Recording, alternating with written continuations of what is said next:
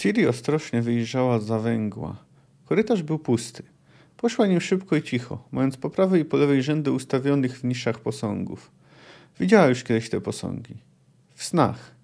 Wyszła z korytarza i wpakowała się prosto na człowieka z dzidą. Odskoczyła, gotowa do salt i uników. I wówczas zorientowała się, że to nie człowiek, ale siwa, chuda i zgarbiona kobieta. I że to nie dzida, ale miotła. Więziona jest gdzieś tutaj, odchrząknęła Ciri, czarodziejka o czarnych włosach. Gdzie? Kobieta z miotłą milczała długo, poruszając ustami, jak gdyby coś żyła. A mnie skąd to wiedzieć, gołąbeczko? Wymamrotała wreszcie. Dyć ja tu ino sprzątam. Nic ino sprzątam, po niech i sprzątam, powtórzyła w ogóle patrząc na Ciri. A oni nic ino cięgiem brudzą. Pojrzyj sama, gołąbeczko. Ciri spojrzała. Na posadzce widniała zygzakowata, rozmazana smuga krwi. Smuga ciągnęła się kilka kroków i kończyła przy skurczonym pod ścianą trupie. Dalej leżały jeszcze dwa trupy. Jeden zwinięty w kłębek, drugi nieprzyzwoicie wręcz rozkrzyżowany. Obok nich leżały kusze. Cięgiem brudzą. Kobieta wzięła kubeł i szmatę uklękła, zabrała się do wycierania. Brud, nic więcej, ino brud, cięgiem brud. A ty sprzątaj i sprzątaj.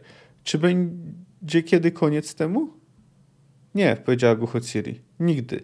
Taki już jest ten świat. Kobieta przestała wycierać, ale głowy nie podniosła. Ja sprzątam, powiedziała. Nic więcej. Ale tobie, gołąbeczko, powiem, że trzeci prosto, a potem zaś na lewo. Dziękuję. Kobieta niżej opuściła głowę i wznowiła wycieranie.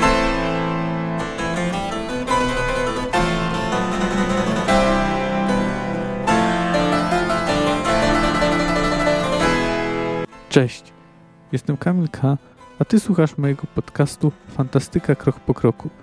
Analizuję w nim rozdział po rozdziale lub opowiadanie po opowiadaniu wybrane książki fantastyczne. Zapraszam.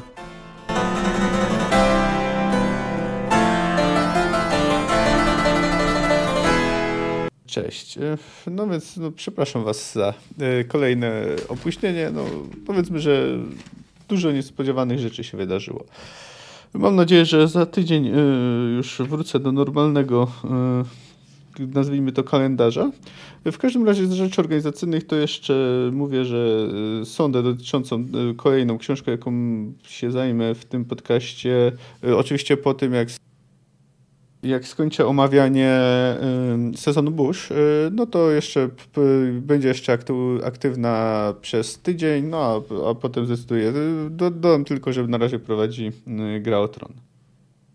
No więc dzisiejszy, dzisiejszy odcinek jest poniekąd pasuje tematycznie do y, wspomnienia zmarłych, jakie niedawno obchodziliśmy, bo sporo osób zginie w tym rozdziale.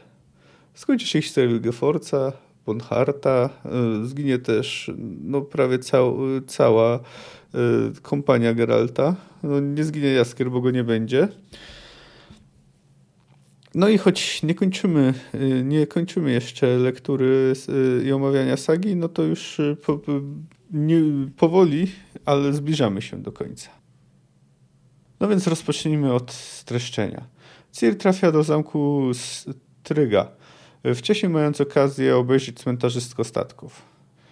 Na dziedzińcu wychodzi do niej Skellen. Ciri idzie z nim. Wcześniej zamienia jeszcze kilka słów z Boreasem Moonem. Y, później, gdy przy, przychodzi, witają ją najpierw Bonhard, a potem Wilgefortz, y, który sąduje jej myśli za pomocą magii. Ciri mówi mu, że odda mu się dobrowolnie w zamian za uwolnienie Yennefer, ale Wilgefortz nawet nie udaje, że rozważa jej propozycję. Zabierają ją do laboratorium, gdzie pośród różnych ampułek, próbówek, próbówek z eliksirami jest ustawiony żelazny fotel. No, znamy już jego zastosowanie, bo już się zetknęliśmy z podobnymi przyrządami. Wilgofors tłumaczy jej, co ma zamiar zrobić. Przy okazji tłumaczy jej też, do czego potrzebuje. Otóż chce on osiągnąć w zasadzie moc równą boskiej. Chce władzy nad światami. Bonhart proponuje, by całej procedurze przyglądała się Yennefer, na co Wilgefrost przystaje. Jednak nim zdążą rozpocząć, w całym zamku słychać wrzask i hałas. Jak się okazuje, to właśnie kompania Geralta, czy też Hansa, dotarła do zamku. Zabijają część ludzi, którzy znajdują się na dziedzińcu, oszczędzają Boreasa, który wskazuje im właściwy kierunek. Wilgefort mówi Skelnowi, żeby użył ludzi, których zrekrutował za jego pieniądze, ale ponieważ ten jest bardzo zaniepokojony. Obawia się, że to wojsko Emyra no to postanawia też pomóc w zajęciu się odsieczą. Idzie z nim Bonhart. Akolici mają pilnować Ciri. Grupa Geralta bez Regisa, który wyruszył na rekonesans, musi się chronić przed strzałami. Angolem jest lekko ranna. Milwa zaczyna sama używać łuku, co wywołuje zamieszanie wśród ich wrogów, no ale też ściąga na nią cały atak. Międzyczasie reszta skacze na arkadę. Milwa jednak zostaje trochę za długo w miejscu i zostaje trafiona strzałą. Umiera przypominając sobie wcześniej swojego ojca. Akolici pochałkowie mają problem z y, kontrolowaniem Ciri, a potem przybywa jej na pomoc Regis pod postacią nietoperza. Generalnie wysysa, wysysa z nich krew. Y, potem jak sobie z nim radzi, mówi, że zabierze do Geralta, ale Ciri mówi, że idzie uwalniać Yennefer. Gregis do nich wraca, y, grupa się rozdziela. Geralt wyrusza znaleźć Ciri lub Yennefer, a oni mają odwrócić od niego uwagę, idąc wyżej. Y, udaje mu się znaleźć Yennefer dość szybko. Y, jest leczona przez kilku drabów. Geralt zabija jednego z nich, reszta nie, nie stawia większego oporu. Wiedźmi Czarodziejka przebijają się przez grupę zbójów i na końcu czeka na nich Gefords. Ostatnia Wiedźminowi, że tym razem wysikał się pod huragan. Najemnicy z kolana nie są w najlepszym humorze. Na dodatek y, na przykład Boreas wspominał o tym, że widział Kahira, który przecież nie żyje. Więc puszcza, więc puszcza go znajmia im, że zamiast tam pchać się, gdzie tam czarownicy walczą z, ze zmartwychwstałymi, no to po prostu poczekają pod schodami na tego, kto wyjdzie zwycięski.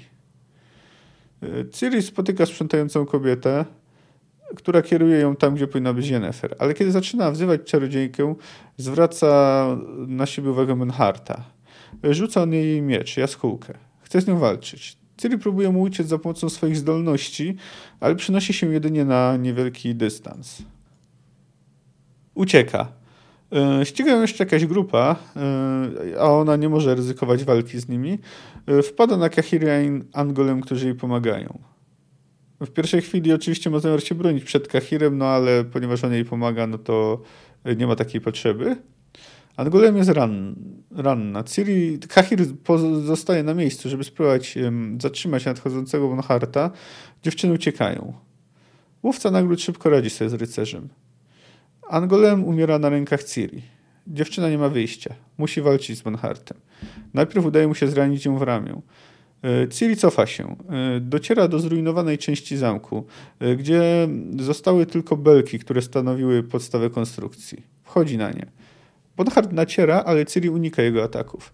Tym razem to jej udaje się go zranić. Jej cios przejechał mu przez pierś. Nie był jednak jeszcze zabójczy. Bonhart spycha ją w kierunku supa, ale ona, przypominając sobie lekcję z Kaer Moren, przeskakuje na sąsiednią belkę, a potem ląduje mu za plecami. Trafia go. Bonhart leci na dół, ale jeszcze żyje. Ciri zaskakuje i zabiera mu trzy wiedźmińskie medaliony, którymi przechwalał się przed Yennefer.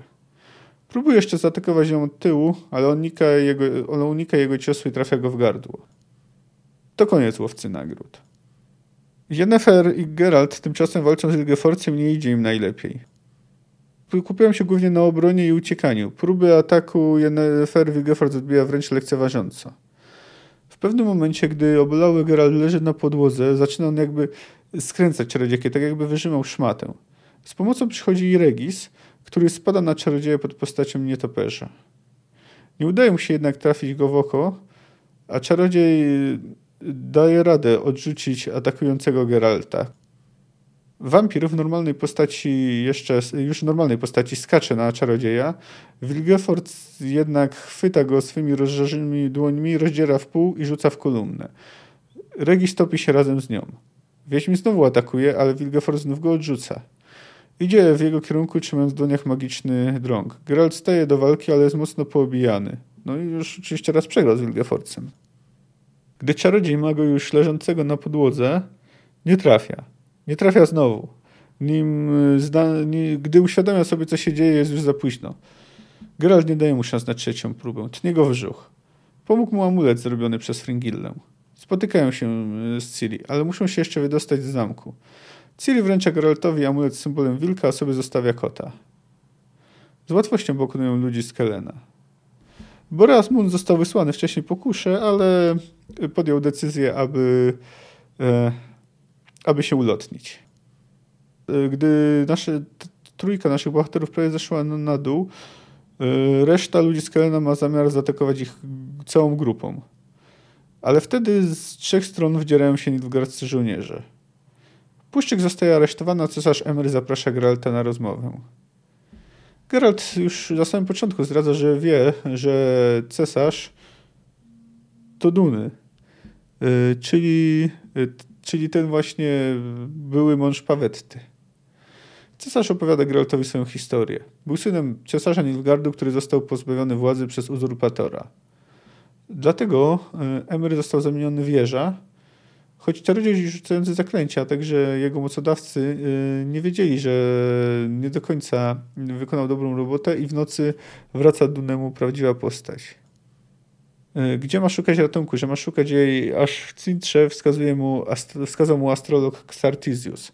No to jak pamiętacie, to ten, który później miał wyszukać Ciri i nawet mu się to udało, no ale mm, no ale cesarz o tym nie wiedział i wtrącił go do lochu. Po raz pierwszy spotkał się z Wilgeforcem w Cintrze. E, czarodziej najwyraźniej wiedział, kim jest Duny i powiedział, że może mu pomóc. E, miał mu też wręczyć zwój zawierający przepowiednie. Emery twierdzi, że nie chciał zabijać e, Pawetty, że to, stał, że to był wypadek. Poza tym mówi, że, że ona celowo nie zabrała Ciri na pokład, ponieważ no, w jakiś sposób przejrzała jego zamiary, a przynajmniej ich część, no a zginęła w trakcie kłótni. Później Emir został się zaatakować Sintrę, zwłaszcza, że zachęcało go do tego wojsko i arystokracja. Rozmowa kończy się na tym, że Geralt i Emir dochodzą do porozumienia. Y, tajemnica musi umrzeć z tymi, którzy nie wiedzą, czyli Czarodziejka i Wiedźmin popełnią samobójstwo, ale mogą wcześniej pożegnać Ciri. Ciri delikatnie mówiąc nie jest szczęśliwa, ale zmuszona zaakceptować nieuniknione. Emir odprowadza Geralta i Yennefer do łaźni, mówiąc, że wystarczy, że go zawołają i zostanie dostarczony nóż. Czarodziejka jeszcze prosi, żeby nie krzywdził Ciri za bardzo, żeby nie doprowadzał jej do płaczu. No to Emery mówi jej, że nie jest nawet w stanie tego zrobić, choć myślał, że jest gotowy na wszystko. Geralt i Yennefer uprawiają seks, ale gdy wołają po nóż, nikt się nie odzywa. W końcu pojawia się Ciri oznajmiając im, że wszyscy pojechali. Na chwilę poznajemy, cofamy się w czasie, poznajemy, co się działo, gdy Ciri została sama z Emerem, jego żołnierzami oczywiście. Już nie była w stanie powstrzymać łez. On obejmuje ją, żegna ją, nazywając ją córką e, lub dziewczyną, w zależności od tłumaczenia. Na koniec jeszcze widzimy, co się dzieje u Loży Czarodziejek. Filipa i Elhard stwierdza, że zostali uprzedzeni i że nie mogą pozwolić, by się to powtórzyło. Zdomek z tego oczywiście musi zostać wysadzony, a oni muszą znaleźć Geralta, Yennefer i Ciri. No, na koniec opisany jest efekt wysadzenia zamku, który był słyszalny e, bardzo daleko. Tak jak mówiłem, nie jest to ostatni rozdział, ale e, istnieje tutaj, no, mamy tutaj zamknięcie w, w sumie dwóch wątków rozdziale oczywiście, jak już wspominałem, mamy wiele śmierci. Pomijając y, powiedzmy mm, takie już podrzędne osoby, jakże iluś tam y, pachołków czy sług, czy służących Wilgeforca, no ale przecież giną pozytywne postaci takie jak Kahir, Milva, Regis i chyba też pozytywny Angolem. Ale dwie ewidentnie złe. Chyba no może nawet najgorsze, czyli Wilgefortz i Bonhart. No także Geralt, i Yennefer spotykają się ponownie. Chociaż na krótko, no ale tego jeszcze w tym rozdziale nie wiadomo. Tak, można powiedzieć, że można było podzielić na trzy części. Pierwsza to jest, gdy Ciri przybywa do zamku. Druga to jest walka z Wilgeforcem i Bonhartem, śmierć towarzyszy Geralta. No a trzecia to jest właśnie ta rozmowa Wiedźmina i Cesarza, w której wyjawiona zostaje tożsamość Emyra. W sam klimat rozdziału na początku wprowadza nas opisanie jak Ciri dociera do zamku Stegga. Płaskowyż, aż po same niemal dalekie, sine we mgle szczyty gór, był jak prawdziwe kamienne morze. Ówdzie sfalowany garbem lub granią, ówdzie najeżone ostrymi zębami raf. Wrażenie potęgowały wraki okrętów, dziesiątki wraków, galer, galeasów, kok, karaweli, brygów, holków, drakarów. Niektóre wyglądały jakby znalazły się tu niedawno, inne były kupami z trudem rozpoznawalnych desek i wręgów, ewidentnie leżących tu od dziesiątków, jeśli nie setek lat. Niektóre z zakrętów leżały kilami do góry, inne, przewrócone na bok, wyglądały jak wyrzucone przez szatańskie szkwały i sztormy. Jeszcze inne sprawiały wrażenie płynących, żeglujących wśród tego kamiennego oceanu. Stały równo i prosto, z dumnie wypiętymi galionami, z masztami wskazującymi zenit, powiewając resztkami z żagli, wantów i sztagów. Miały nawet swe upiorne załogi, zaklinowane w przegniłych deskach i zaplątane w liny kościotrupy martwych żeglarzy, na wieki zajętych niekończącą się nawigacją. No to więc mamy takie e, wprowadzenie klimatu. Od razu można powiedzieć, dociera na cmentarzysko, głównie statków, no ale, ale nie tylko. E, jest to taki klimat grozy. A tutaj mamy to jeszcze wzmocnione e, w następnym fragmencie. Zaalarmowane pojawieniem się jeźdźca, spłoszone stukiem kopyt, z masztów lin i kościotrupów zerwały się z krakaniem chmary czarnych ptaków.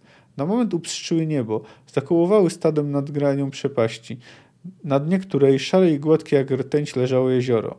Na grani, częściowo górując y, wieżami nad wrakowiskiem, częściowo zwisając nad jeziorem, y, wtopionymi y, w pionową skałę bastionami, widnała ciemna i, porówna, i ponura warownia. Kelpi zatańczyła, zapraskała, strzygąc uszami, boczyła się na wraki, na szkielety, na cały ten pejzaż śmierci. Nakraczące czarne ptactwo, które wracało już, siadało znowu na tych poczaskanych masztach i salingach na wantach i czaszkach. Ptaki pojęły, że samotnego jeźdźca nie trzeba się bać, że jeśli ktoś tu powinien się bać, to uwieździec właśnie. Spokojnie, Kelpi, powiedziała zmienionym głosem Ciri. To koniec drogi.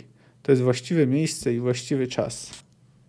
No, na ile to miejsce jest właściwe, to, to się jeszcze, prawda, omówimy. Chociaż, no, bez wątpienia spotkała tu Geralta Yennefer i można powiedzieć, że legenda miała w zasadzie swój finish. Nawet jeśli mało kto wie, że od, y, odbył on się w zamku Stygga. Ale no mamy tutaj opis ewidentnie, to, trochę tak jak hmm, no jak w różnych filmach grozy, taki cmentarz i tak dalej, no nic się teoretycznie na nim nie dzieje, ale już mamy zbudowaną całą atmosferę.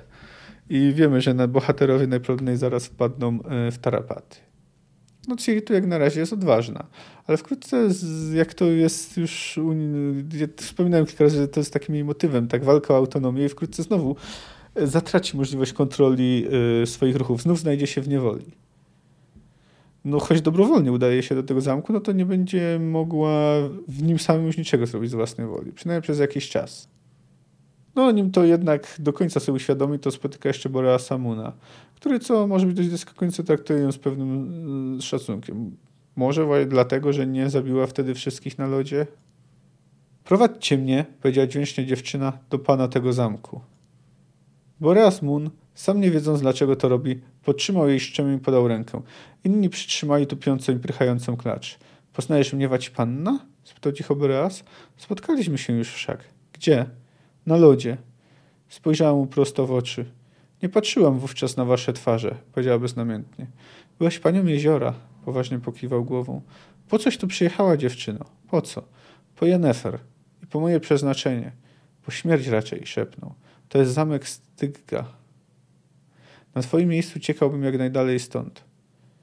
Znowu spojrzała, a Boreas momentalnie zrozumiał, co chciała powiedzieć tym spojrzeniem. Zjawił się Stefan Skellen. Długo przyglądał się dziewczynie, skrzyżowawszy ręce na piersi. Wreszcie energicznym gestem wskazał, że ma iść za nim. Poszła bez słowa, ze wszystkich stron skortowana przez uzbrojonych ludzi. Dziwna dziewka, mruknął Boreas i zdrygnął się. Szczęściem nie naszym, ona już zmartwieniem, rzekł z przekąsem Darkę Silifant. A tobie dziwię się, że się z nią tak gadał.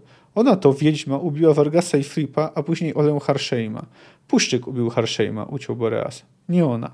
Ona życiem nas darowała tam na krze choć mogło nas jak szczenięta wyrżnąć i potopić. Wszystkich. Puszczyka też. Już ci. Dakres splunął na płyty podwórca. Wynagrodzi on jej ninie tę litość, wespół z Czarnykiem i Bonhartem. Obaczysz, Mun. Już oni ją porządzą paradnie. Oni z niej skórę cienkimi paskami złupią. Że złupią skłonnym wierzyć, warknął Boreas. Borakarze są. I my też nie lepsi, skoro u nich służymy. A wyjście mamy? Nie mamy. Któryś z najemników z Kelna krzyknął nagle cicho. Yy, któryś mu zawtórował. Ktoś zaklął, ktoś westchnął. Ktoś w milczeniu wskazał ręką. Na blankach, na kroksztynach, na dachach wieżyczek, na gzymsach, na parapetach i w impergach, na rynnach, żygaczach i maszkaronach siedziały jak okiem sięgnąć czarne ptaki.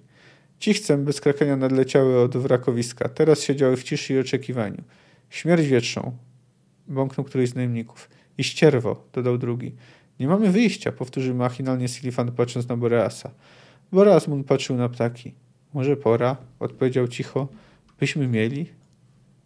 No, jak widzimy, Boreas tutaj już od początku w zasadzie rozdziału y, ma zamiar się ulatniać. Y, jak widać, już y, zbrzydła mu ta służba, bo jak pamiętacie, gdy Kenna razem z towarzyszami oddzielała się od grupy pościgowej za Ciri, to on im wytłumaczył, że, że służba, że służy. A natomiast tutaj no wyraźnie mu się ta służba coraz mniej i mniej podoba. Rakarz to osoba, która zajmuje się wyłapywaniem, niekiedy zabijaniem psów, więc no jest też chyba częściej używało się określenia hycel. No ale ogólnie co do, ten, co do Boreasa, no to on później też wskazuje drogę Geraltowi i, i reszcie. Co ciekawe, cały czas nazywa Ciri panią jeziora. No, tu znowu mam tą dwuznaczność, nawiązanie do arturiańskiej legendy, ale też do sytuacji na jeziorze, gdy mogła wybić w zasadzie wszystkich. Ale najwyraźniej ewidentnie współczuje Ciri, co dowodzi jeszcze późniejszy fragment. Nie zabrał również głosu Barazmun, który został ze strażnikami przy bramie. Z własnej woli, nie z rozkazu. Mógł jak Silifant iść za puszczykiem, mógł na własne oczy przekonać się, co stanie się z panią jeziora, jaki los ją spotka. Ale Boreas nie chciał się temu przyglądać. Wolał zostać tu, na podwórcu pod gołym niebem, daleko od komnat i górnego zamku, dokąd zabrano dziewczynę. Tutaj był pewien, że nie, nie dosięgnie go nawet jej krzyk. Tropiciel generalnie coraz bardziej uświadamia sobie, w co został wmieszany, no i dlatego w końcu ucieka. I, i zresztą ku własnemu szczęściu, bo, bo tak, no to by no, skończyłby przynajmniej w więzieniu, o ile nie gorzej. No dobrze, ale teraz przejdźmy do tego, co dowiadujemy się z rozmowy pomiędzy Ciri i Wilgeforcem, chociaż może to w zasadzie bardziej monolog czarodzieja. Po pierwsze twierdzi on, że wie w jaki sposób Ciri uciekła e, ze świata e, ANL. Oczywiście, że wiesz, pani światów, pani czasów i miejsc. Tak, tak, moja wspaniała. Nie zaskoczyła mnie twoja wizyta. Ja zwyczajnie wiem, dokąd uciekłeś z jeziora, jakim sposobem to uczyniłaś. Wiem, jakim sposobem dostałaś się tutaj. Jedno, czego nie wiem, czy droga była długa i czy dostarczyła wielu wrażeń. No, może nie do końca mówi tu, że wie, jak uciekła od elfów, bo jej o, jezioro, o jezioro chodzi oczywiście o przecież to, nad którym znajduje się wieża jaskółków, jaskółki. No więc trochę mało szczegółów. No, ona, on, on wie na pewno też, że umie się poruszać, e, podróżować między czasami i miejscami. E, Ile więcej o niej wie? No, trudno powiedzieć. E, a Wallach sam mówi, że Wilgefortz wiele wie. No, też o genealogii Ciri i tak dalej. No New Condorviramus raczej nie wiem, więc nie sądzę, żeby wiedział, że akurat konkretnie z tamtego miejsca się pojawiła. A teraz dochodzimy do dość rozczarowującego fragmentu, gdzie Wilgefort zdradza swoją motywację. Widzisz, moja wspaniała pan... Widzisz, moja wspaniała panno, zaczął podchodząc, jesteś dla mnie kluczem do potęgi i władzy. Władzy nie tylko nad światem, będącym marnością nad marnościami, skazanym zresztą na rychłą zagładę, ale nad wszystkimi światami, nad pełną gałą miejsc i czasów powstałych po koniunkcji. Rozumiesz mnie z pewnością, niektóre z tych miejsc i czasów samo już odwiedziłaś. Nie, podjął po chwili podwijając rękawy. Wstyd się przyznać, strasznie pociąga władza. To trywialne, wiem, ale ja chcę być władcą. Władcą, któremu będą bić pokłony, którego ludzie będą błogosławić za to tylko, że raczy być, a oddawać czymś boską, jeśli, dajmy na to, zechce wybawić ich świat od kataklizmu. Choćby wybawił tylko dla kaprysu. Och, Ciri, serce raduje mi myśl o tym, jak wspaniałomyślnie będę nagradzał wiernych, a jak okrutnie karał nieposłusznych i niepokornych. Miodem, słodką patoką dla mojej duszy będą wznoszone przez całe pokolenia modły do mnie i za mnie, o moją miłość i o moją łaskę. Całe pokolenia, Ciri, całe światy. Nadstaw uszu, słyszysz? Od powietrza głodu, wojny i gniewu Wilgefortza. No tu mamy nawiązanie oczywiście do takiej znanej e, e, formuły modlitewnej, że e, od, o, o, od, że od, od głodu e, i wojny wybaw nas Panie. Wróćmy dalej. Poruszył palcami tuż przed jej twarzą, potem gwałtownie chwycił za policzki. Ciri krzyknęła, szarpnęła się, ale trzymano ją mocno. Usta zaczęły jej drżeć. Wilgefort zobaczył to i zachichotał. Dziecko przeznaczenia zaśmiał się nerwowo, a w kąciku ust zabielała mu plamka piany. Aen hen i haar, święta elfia starsza krew, teraz już tylko moja. Wyprostował się gwałtownie, wytarł usta. Różni głupcy i mistycy, ogłosił swym zwykłym, zimnym tonem, próbowali dopasować się do bajęd, legend i przepowiedni. Siedzieli gen, który nosisz, dziedzictwo po przodkach. Mając niebo z gwiazdami odbitymi na powierzchni stawu, mistycznie założyli, że przesądzający o wielkich możliwościach gen będzie ewoluował dalej, że pełnią potęgi osiągnie w twoim dziecku lub dziecku twego dziecka. I rosła wokół ciebie urocza aura. Snuł się kadzidlany dym. A prawda o ileż jest banalniejsza, o ileż bardziej prozaiczna. Rzekłbym, organicznie prozaiczna. Ważna jest moja wspaniała twoja krew, ale w absolutnie dosłownym, zgodnie poetyckim znaczeniu tego słowa. No dobrze, czyli wiemy, czyli z tego fragmentu wynika, że Wilgefors po prostu chce być równy Bogom, po prostu chce władzy nad światami. No, nie mówię, że jest to jakaś nierealistyczna motywacja, no, no jest to częsta motywacja w literaturze, no ale co by nie mówić, faktycznie jest trywialne, jest trywialna. No oczywiście on sam to przyznaje, no ale to, że bohater przyznaje, że tak jest, to nie jakby istoty rzeczy. No, został wprowadzony jako w jakiś sposób interesujący e, wróg. No a tutaj staje się coraz bardziej karykaturalny. Można powiedzieć, że odbywa się taka jego degradacja e, do, takiej postaci. Zresztą to nawet wizualnie jest, jak już wspomniane, zrobione, ponieważ niegdyś był piękny, teraz już nie jest.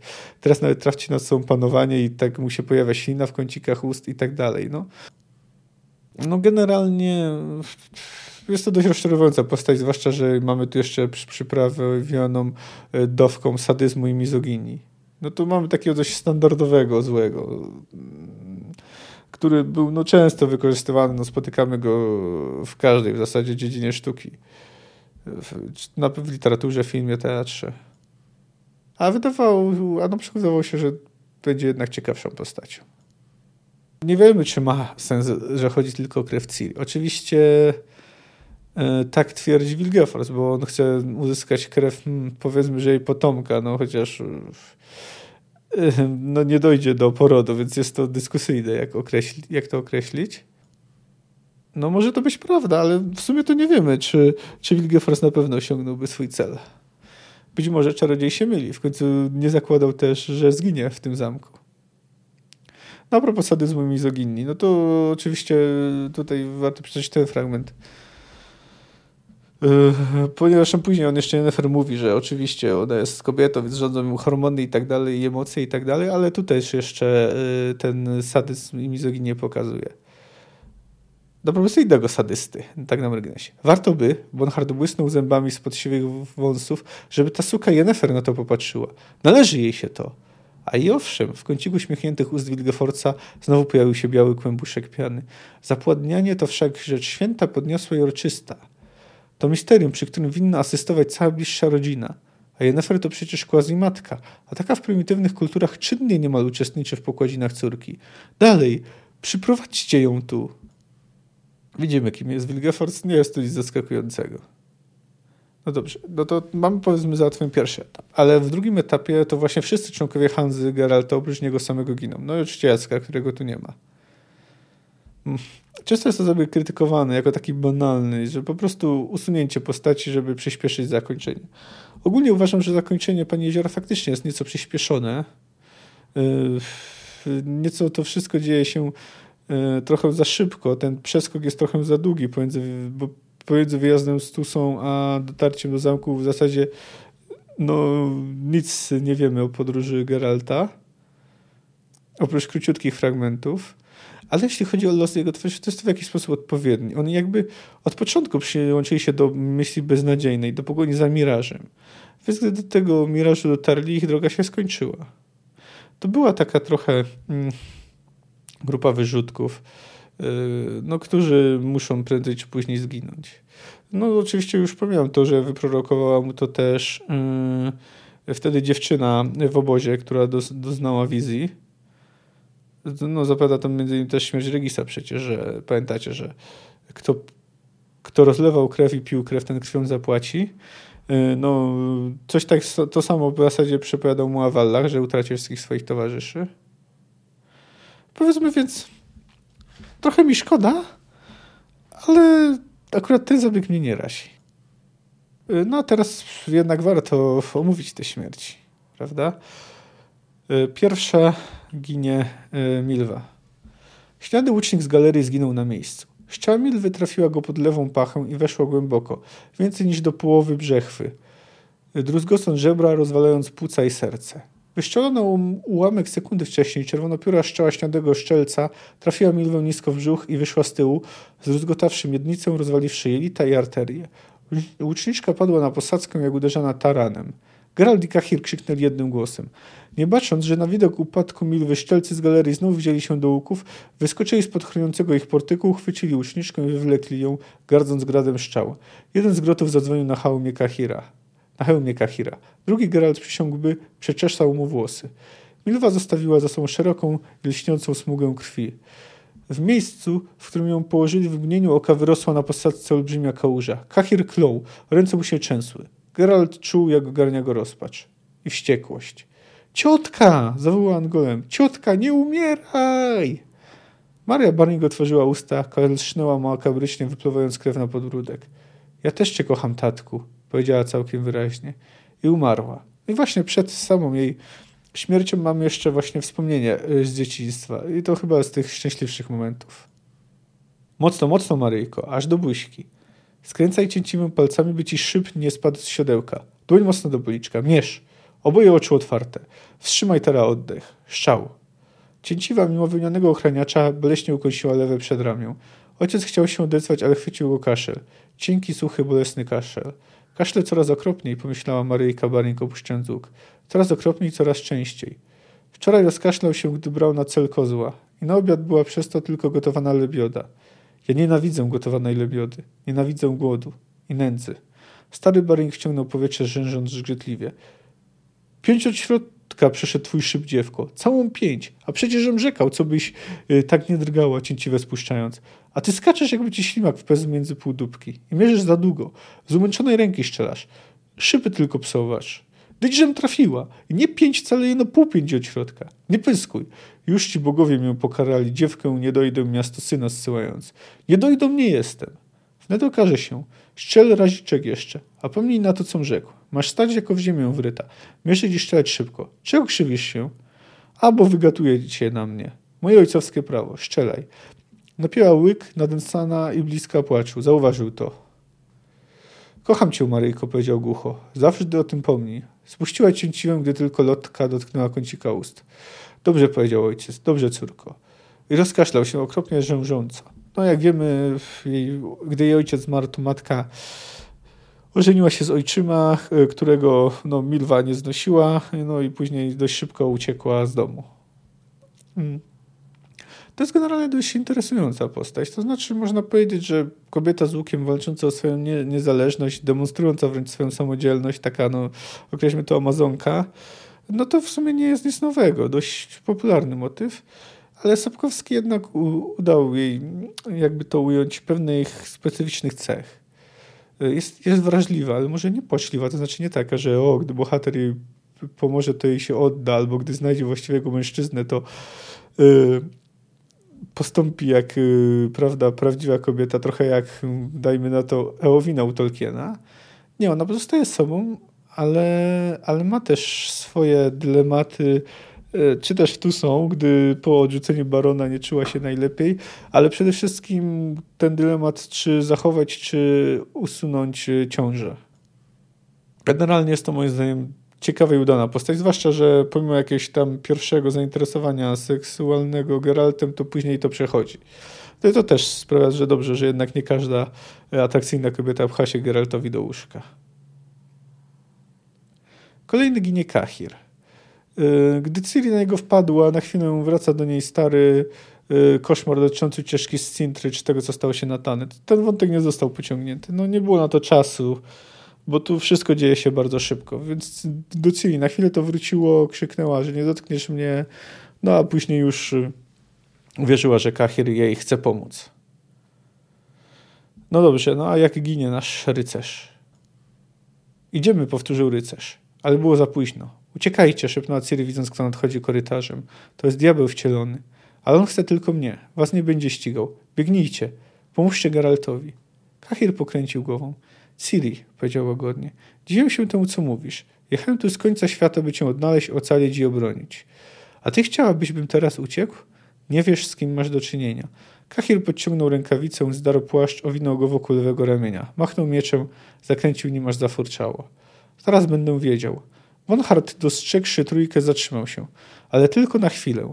Aha, powiedział. Ociać przybyła. Twojej kompanii, Wiedźminko? Dobrze. Dwoje mniej, dwoje więcej. Różnicy to nie czyni. Ciri nagle doznała olśnienia. Pożegnaj się z życiem, Bonhart wrzasnęła. To twój koniec. Trafiła kosa na kamień.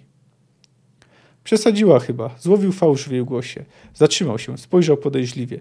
Wiedźmin? Doprawdy? Kahir zawinął mieczem stojąc z pozycji. Bonhart nie drgnął. W młodszych niż myślałem czarownica gostuje, zasyczał.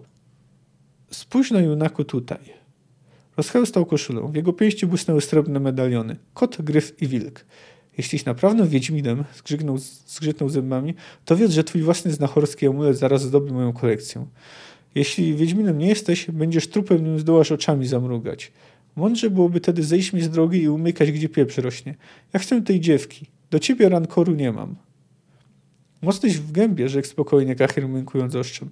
Sprawdzimy, czy nie tylko. Angolem Ciri, uciekajcie. Kahir, biegnijcie, poprawił się, na pomoc Geraltowi. Pobiegły. Ciri podtrzymywała tokającą Angolem. Sam tego chciałeś. Bonhard zmurzył blade oczy, postąpił, obracając mieczem. Sam tego chciałem? Powtórzył głucho Kahir Mafr Dyfryn Aeb Kaellach. Nie, tak chce przeznaczenie. Skoczyli ku sobie, ścieli się szybko, otoczyli dziką migotaniną klink. Korytarz napełnił się szczękiem żelaza, od którego zdawał się drży i kołysze się marmurowa rzeźba.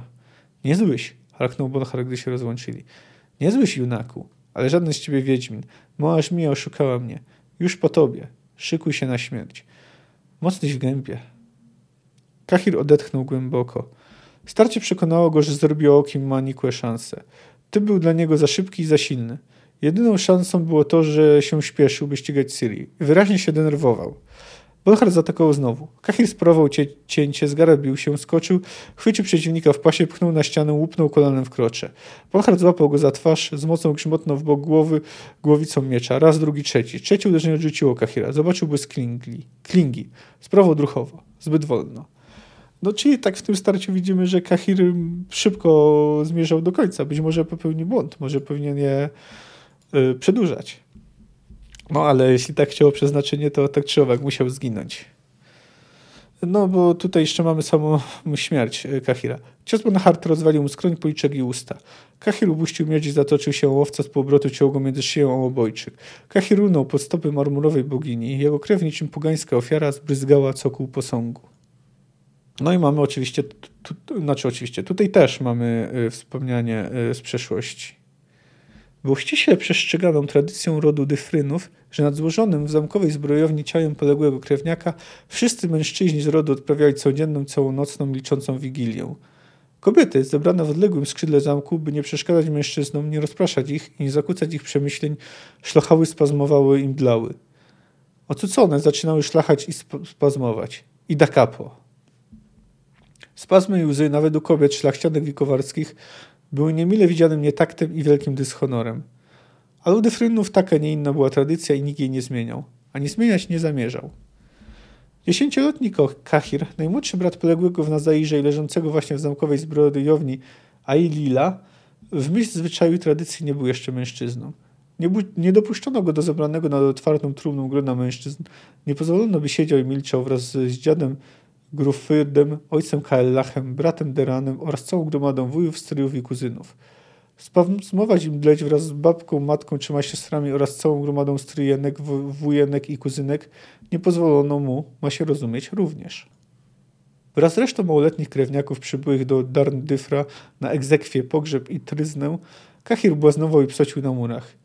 I bił się na kułaki z tymi, którzy uważali, że najmężniejszych z mężnych byli w walkach o Nazair ich właśnie ojcowie i starsi bracia, nie zaś Alil, Aeb Kaellach. Kahirek, chodź tu do mnie, syneczku. Na krużganku stał Mafr, matka Kahira, jej siostra, y, ciotka Neadwar Anahit. No tu, tu mamy potwierdzenie, ale to, że Asirwar Anahit jest krewniaczką Kahira już wiedzieliśmy. Twarz matki była czerwona i tak opuchła od płaczu, że Kahir aż się przeraził. Wstrząsnęło nim, że nawet z tak urodziwej kobiety jak jego matka płacz mógł zrobić podobną maszkarę. Mocno postanowił sobie nie pokać nigdy, przenigdy. Pamiętaj, synku, załkała Mafr, przyciskając chłopca do podołka tak, że tchu mu zabrakło. Zapamiętaj ten dzień. Pamiętaj, kto pozbawił życia twojego braciszka Lilila. Zrobili to ci przeklęci Nordlingowie, twoi wrogowie, syneczku. Masz ich zawsze nienawidzić. Masz nienawidzić tej przeklętej, zbrodniczej nacji. Będę ich nienawidził, pani matko, obiecał Kahir, nieco zdziwiony. Po pierwsze, jego brat Alil padł w boju z honorem, chwalebną i godną pozazdroszczenia śmiercią wojownika, na czym więc ronić łzy. Po drugie, nie było tajemnicą, że babka Ewiwa, matka Mafr, pochodziła z Nordlingów. Tata w gniewie e, nieraz potrafił nazwać babkę wilczycą z północy. Ma się rozumieć za jej plecami. No ale jeśli teraz matka każe, będę ich nienawidził, przyrzekł z zapałem. Już ich nienawidzę, a gdy będę duży i będę miał prawdziwy miecz, to pójdę na wojnę i głowy im poucinam. Zobaczysz, pani matko. Mama nabrała powietrza w płuca i zaczęła spazmować. Ciotka Cina podtrzymała ją. Zaciskał piąstki i dygotał z nienawiści. Z nienawiści do tych, którzy skrzywdzili jego mamę, sprawiając, że aż tak zbrzydła. No tutaj mamy taką trochę dziecięcą logikę.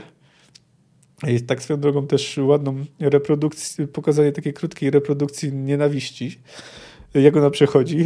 Ciekawe, że tutaj takim ucznikiem jest akurat kobieta. E, no i no, poznałem tak troszkę zwyczajów. No oczywiście jest też ironiczne, że było nie było, Kahir zginął w obronie właśnie księżniczki tych Nordlingów, których miał nienawidzić. No i jeszcze swoją taka ciekawostka, że taki nacjonalizm to mogą przejawiać nawet ludzie, którzy mają y, korzenie trochę, trochę inne, ale to też nie jest nic nowego. No tak, takim na przykład moc, bardzo radykalnie prawicowym ideologii we Francji jest Eric Zemmour, który pochodzi przecież z Algierii. No co do Kahira, no to jest to postać może nie sama postać, chociaż sama też jest dość interesująca, ale też sposób jej budowy. To znaczy, wydaje się na początku, że jest zły, albo nawet. Hmm, chociaż nie mam generalnie racjonalnych postaw, by uważać go za złego, bo co, co o nim wiemy? Wiemy, że był w koszmarze Ciri, że Ciri widziała jeźdźca w skrzydlatym hełmie. No wiemy też, że przyjął rozkaz od Emira, aby złapać Ciri. No oczywiście no nie jest to fajne, no, ale raczej nie za bardzo mógł odmówić. A wiemy, że raczej starałby się być dla niej raczej delikatny, gdyż ją tam wywiózł z miasta. No i ją tam oc e, ocalił, było, nie było. No ale z czasem dowiadujemy się, no ale z drugiej strony mamy podstawy, by widzieć go jako właśnie wroga, po jedną z przyczyn cierpień Ciri. No ale z czasem poznajemy go coraz lepiej. No następna ginie Angolem, ginie na rękach Ciri, moim zdaniem nieprzypadkowo. Huknęło. Podłoga zadrżała pod stopami. Ze ściennego panoplia z łomotem spadła tarcza. Korytarzem snuł się i płoził gryzący dym. Ciri otarła twarz. Podtrzymywana jasnowłosła dziewczyna ciążyła jej jak młyński kamień. Szybciej, biegnijmy szybciej. Ja nie mogę szybciej, powiedziała dziewczyna. Nagle ciężko siadła na posadce. Ciri z przerażeniem zobaczyła, jak spod siedzącej spod jej przesiąkniętej nogawki zaczyna wylewać się i zbierać czerwona kałuża. Dziewczyna była blada jak trup. Ciri rzuciła się na kolana obok niej. Ściągnęła dziewczynie szal, potem pasek, spróbowała zrobić opaski uciskowe, ale rana była zbyt wielka i zbyt blisko pachwiny. Krew nie przestawała ciec. Dziewczyna chwyciła ją za rękę. Palce miała zimne jak lód. Ciri, tak?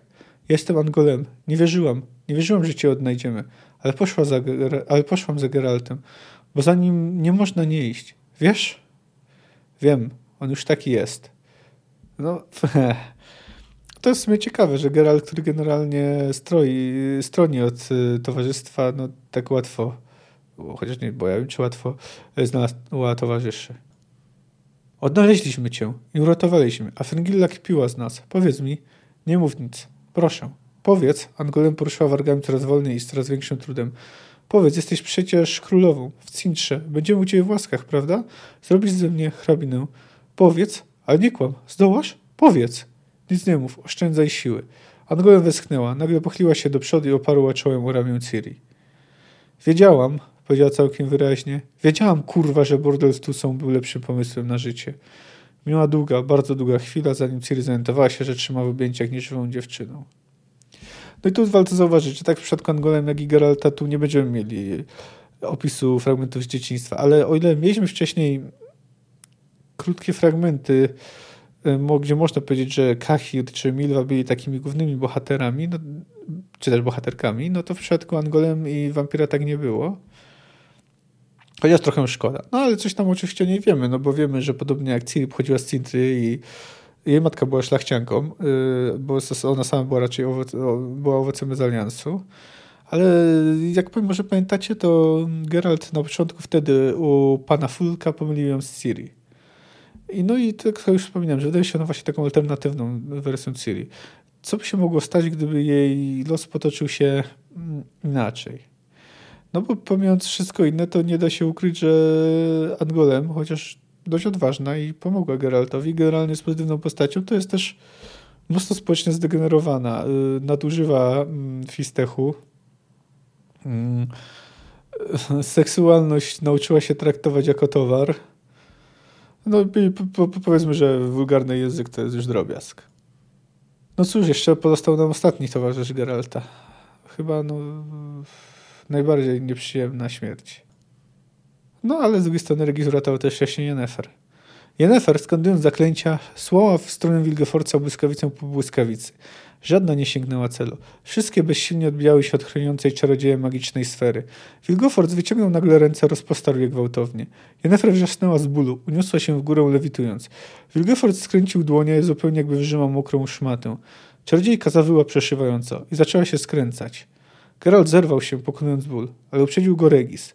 Wampir pojawił się nie wiadomo skąd w postaci olbrzymiego nietoperza. Spadł na Wilgeforca bezszelestnym lotem. Nim czarodziej zdołał osłonić się czarem, Regis chlasnął go szponami po twarzy, chybiąc oko wyłącznie dlatego, że było nienormalnie małe. Wilgefort zaryczał, machał rękami. Uwolniona Yennefer runęła na kupę gruzy rozdzierającym jękiem. Krew z nosa buchnęła jej na twarz i pierś. Geralt już był blisko, już znosił do cięcia Sihil ale Wilgefortz nie był jeszcze pokonany i kapitulować nie myślał. Wiedźmin odrzucił, Wiedźmina odrzucił potężną falą mocy, w atakującego go wampira strzelił oślepiająco białym płomieniem, który przyciął kolumną jak gorący miecz masło. Regis winnie uniknął płomienia, zmaterializował się w normalną postać tuż obok Geralta. Uważaj, syknął Wiedźmin, starając się zobaczyć, co z Yennefer. Uważaj, Regis. Uważać? krzyknął wampir. Ja? Nie po to tu przybyłem. Nieprawdopodobnym, błyskawicznym, tygrysiem skokiem rzucił się na czarodzieja i złapał go za gardło. Błysnęły kły. Wilgefort zawył ze zgrozy i wściekłości. Przez moment zdawało się, że koniec z nim, ale była to złuda.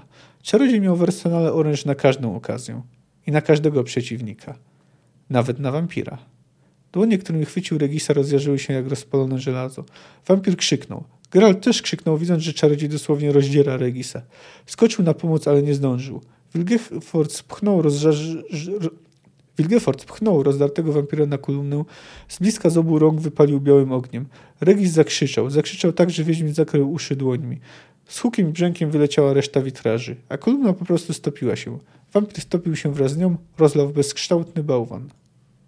Tuż wampir nie dostał nawet szans na wypowiedzenie ostatnich słów.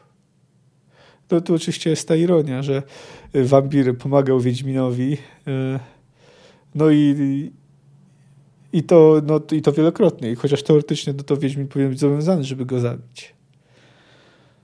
No i tak idealnie podsumowuje go właśnie Geralt. Zamil zamilkła, spojrzała na resztki stopionej kolumny, w której można było rozpoznać zarysy postaci. Kto to był Geralt? Druh. Będzie mi go bardzo brak. Był człowiekiem, uosobieniem człowieczeństwa. No więc właśnie, para tak paradoksalnie, no ale tak może pasując do tego, do mm, koncepcji opowiadania y, historii przez Sepkowskiego, jedną z najbardziej takich ludzkich, właśnie humanistycznych postaci jest właśnie wampir, Regis. Y, jest generalnie, no generalnie nie, trudno go nie uznać za pozytywną postać, nawet jak bardzo sympatyczną i ciekawą. Chociaż wiemy, że miał za sobą, y, jak to się określa, burzliwą młodość. No, twórcy z CD Projektu wykorzystali to, że jest wampirem i sprowadzili go z powrotem. Chociaż e, zdaje się, że Sapkowski gdzieś się wypowiadał, że, że, że Regis nie żyje. No, no, wprawdzie nie pojawia się na końcu przy łodzi, ale to może się zdać z tym, że wampiry nie mają duszy. Chociaż no, nie wiem jak to było. W każdym razie yy, yy, pojawia się w całkiem niezłym dodatku do Wiedźmina 3 zatytułowanego Krew i Wino.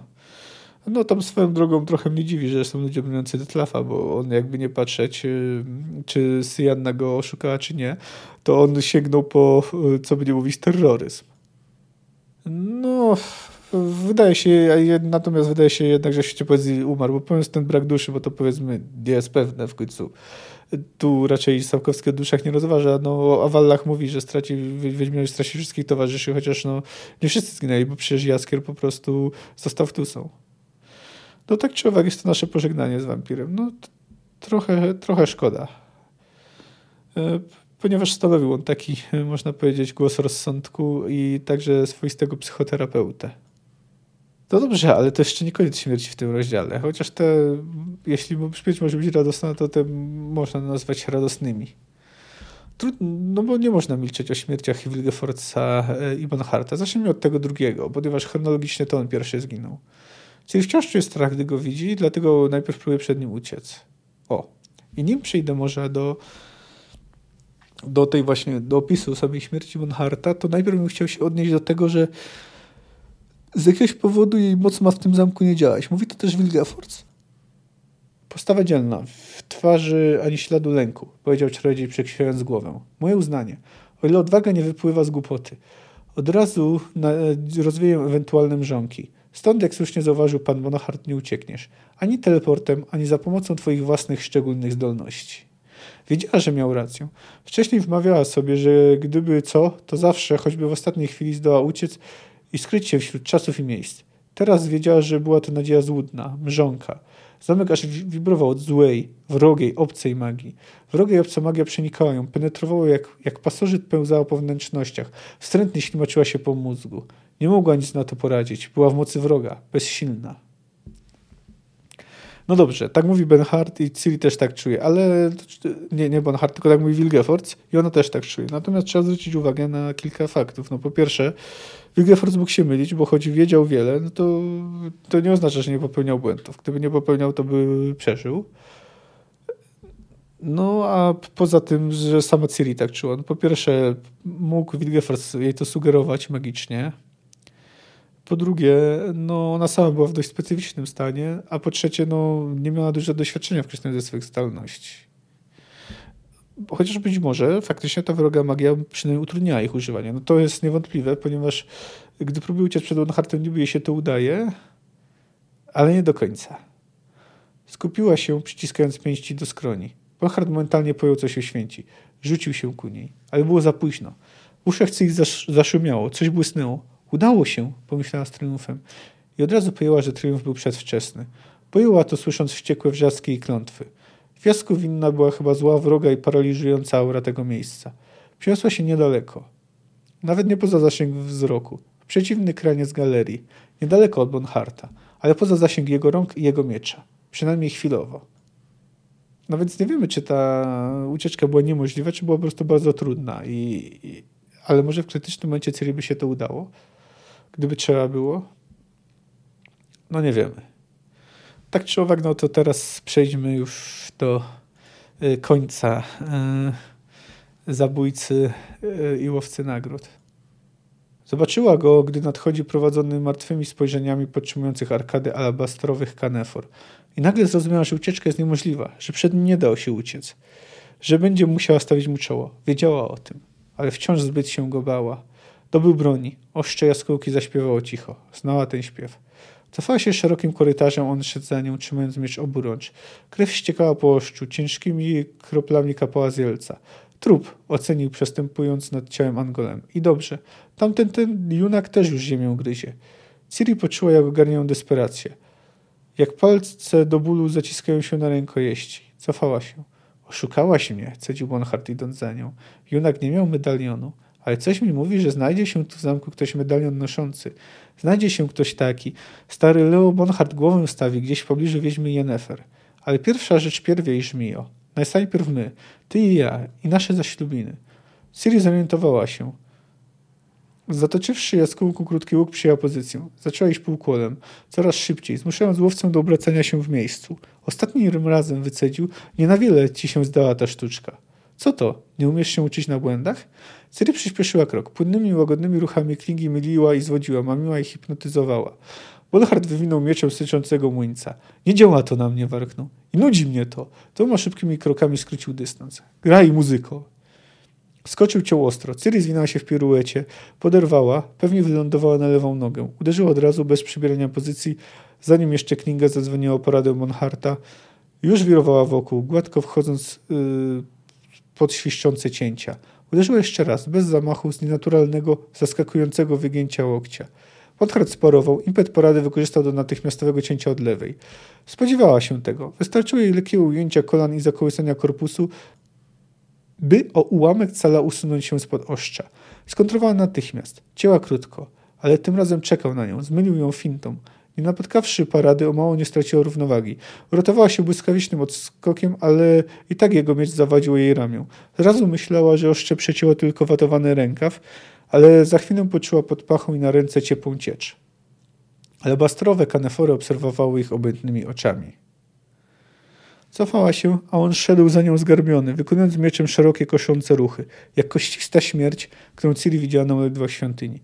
Taniec szkieletów pomyślała. Idzie kostucha. Cofała się. Ciepła ciecz ciekła jej, pod, na, jej po przedramieniu i dłoni. Pierwsza krew dla mnie, powiedział na widok gwiaździście rozprośniętych kropelek na posadce. Dla kogo będzie druga? Moja oblubienico? Cofała się. Obejrzyj się. To koniec. Miał rację. Korytarz kończył się nicością, przepaścią, nad niektórej widać było zakurzone, brudne i porozwalone deski podłogi niższej kondygnacji. Ta część zamku była zrujnowana, w ogóle nie miała podłogi. Została tylko ażurowa konstrukcja nośna, supy, kalenice i łącząca wszystko krata z belek. Nie wahała się długo. Wstąpiła na belkę, cofała się po niej, nie spuszczając Bonharta z oczu, śledząc każdy jego ruch. To ją ocaliła, bo nagle runął na nią, biegnąc po belce, tnąc szybkimi, krzyżującymi się uderzeniami, wywijając mieczem w błyskawicznych fintach. Wiedziała, na co liczył.